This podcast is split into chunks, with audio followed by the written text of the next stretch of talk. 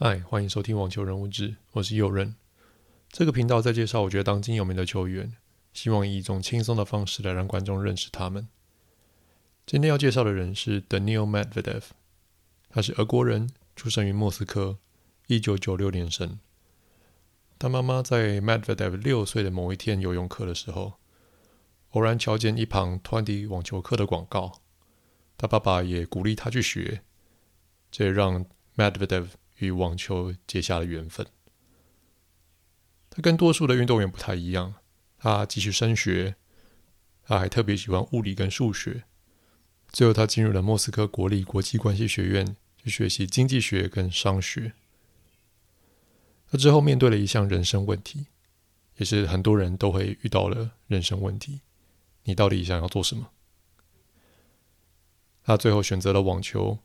并且从莫斯科大学辍学转去打网球，他之后又转去了俄罗斯国立体育运动青年与旅游大学就读，最后在那拿到了教练的执照。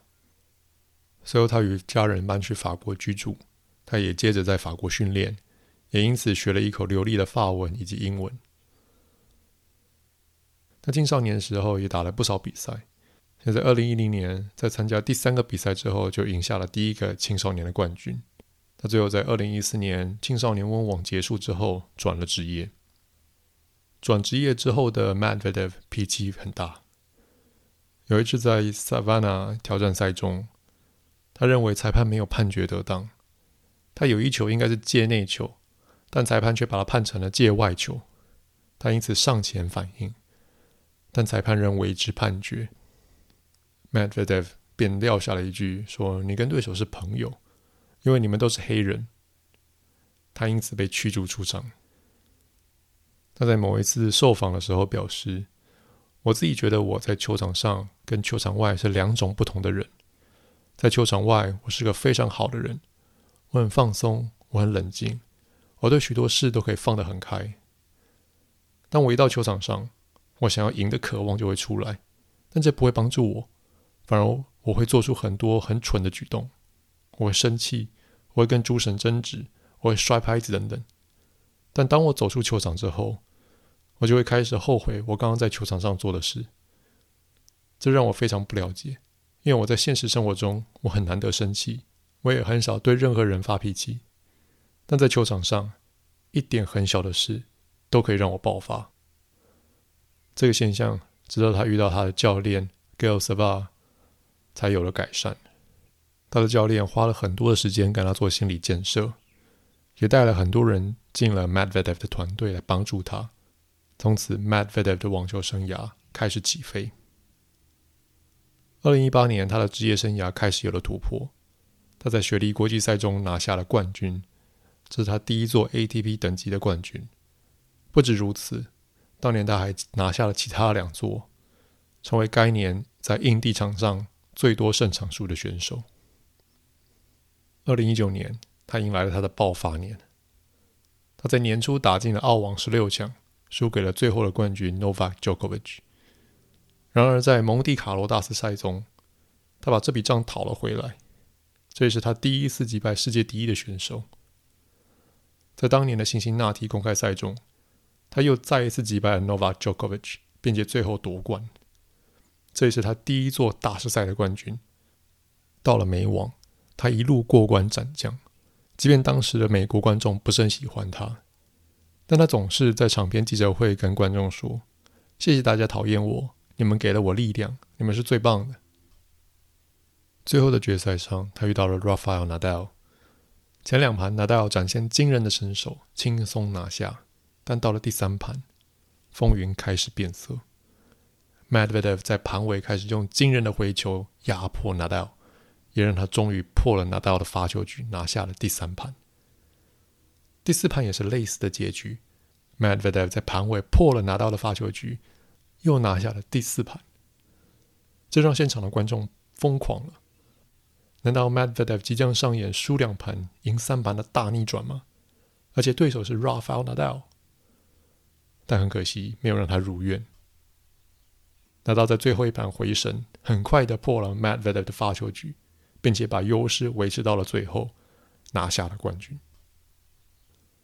二零二零年，他依旧维持出色的表现，他拿下了巴黎大师赛的冠军以及年终赛的冠军。值得一提的是，他在年终赛连续过了 Novak Djokovic 以及 Rafael Nadal，含金量是非常的高。二零二一年是他最疯狂的一年，很多人可能也因此记住了他的名字。年初澳网，他一路过关斩将打到了决赛。最后遇到了 Novak Djokovic，他被直落三横扫。在颁奖致辞时，Novak 对 Daniil 开了个玩笑，他说：“Daniil 是我生涯中相当难缠的对手之一，你迟早会拿到大满贯冠军。但如果你不介意的话，希望你能够再等个几年。”Djokovic 在那一年除了澳网夺冠，法网四强击败了红土之王 Rafael Nadal。并且在决赛先输两盘，再赢三盘，大逆转击败 Stefanos Tsitsipas。温网决赛中击败了 Matteo Berrettini 夺冠。大家都在期待，是不是 Djokovic 即将成为下一个在同一年夺下四个大满贯冠军的传奇？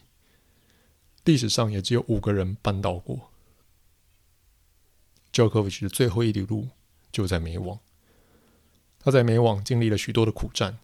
但还是一路的过关，终于，Novak Djokovic 迎来了他赢人生最重要的时刻。他进入了美网的冠军战，而他的对手正是 Daniil Medvedev。Djokovic 在赛前曾说，他会把这场比赛当做他人生最后一场比赛来打。然而，Daniil Medvedev 已经今非昔比。Novak 在比赛中抛出问题。Medvedev 精准回答，还反问 Djokovic，把 Djokovic 问的可以说是满头问号。最后，Medvedev 直落三击败 Djokovic 夺冠，不仅拿下他第一座大满贯冠军，还阻止 Djokovic 成就经典。在颁奖致辞时，Medvedev 跟 Djokovic 说声抱歉，他说：“这本该是你的日子，但你今年的表现，你值得成为历史最佳。”最后，他还说了一个很甜的故事。他说：“今年是我跟太太的结婚纪念日，如果我输了，我会没时间去买礼物，所以我必须赢。” Medvedev 在二零一八年跟他女友 Daria 结婚，他曾提及他的婚姻。我求婚前，我的排名在六十五名。十个月后，我拿到两个大赛的冠军，因此进入了前十名。我们改造了我们的生活。我们一起工作，我负责赚钱，我太太帮我赚更多。二零二二年初的澳网，他又打进了决赛，面对的是 Rafael Nadal。很可惜的，在赢下前两盘之后，被倒赶三盘，只拿下了亚军。当年初还有一件大事，就是 Djokovic 在杜拜公开赛早早出局之后，Daniil Medvedev 的积分终于超越了 Novak Djokovic。成为了世界球王，这也是自二零零四年 Andy Rod 以来第一个不是四巨头成为世界第一。我所说的四巨头就是三巨头加上 Andy Murray。Medvedev 也是第三个俄罗斯人拿下世界第一的殊荣。虽然他只维持了世界第一的头衔几个星期就被 Djokovic 拿了回去，但他的成就已经相当的了不起。Medvedev 的球风很适合在营地。首先，他的反手拍相当的了得，这在网球选手中相当的少见。通常，正手拍是比较厉害的选手居多。当他的反拍被对手的回击球压迫而不能以舒服的姿势回击的时候，他总是能够调整拍型，返回一颗相当深、靠近对手底线的球，来中和掉刚刚不利的情势。那如果是能够以舒服的姿势回击的话，他总是能够以反手拍创造机会，来让他能够用正手攻击得分。再来，Medvedev 的跑步速度非常的快啊，即便他被对手左右调动，他的速度还是能够支撑他能够赶上球。再加上他的优异的拍型调整，能够回击出让对手不好攻击的球。最后就是他鬼才般的预判能力。当对手拿到攻击机会的时候，选手都要去预判对手是要打直线呢，还是要来打对角？Medvedev 通常只看了一眼对手的站姿，还没等对手击球，就已经开始起跑，而且还常常猜对。这些优势让他能屡屡在对手的发球局中制造麻烦。就连 Jokovic 这样来回拍相当好的选手，在遇到 Medvedev 的时候，也常常束手无策。Medvedev 的发球更不用说了，也是快很准。绝对可以名列 Ace 制造机的前段班，发球局轻松爆发，接发球局制造对手麻烦，这便是他的胜利方程式。那最近 Medvedev 的状况如何呢？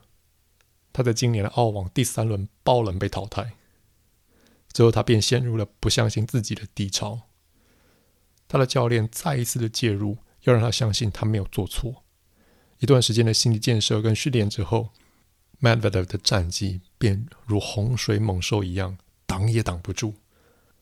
他到今天为止已经拿下了四座硬地场地的冠军，并且在印第安全大师赛进入了决赛，输给了近期状态火烫的 Carlos Alcaraz。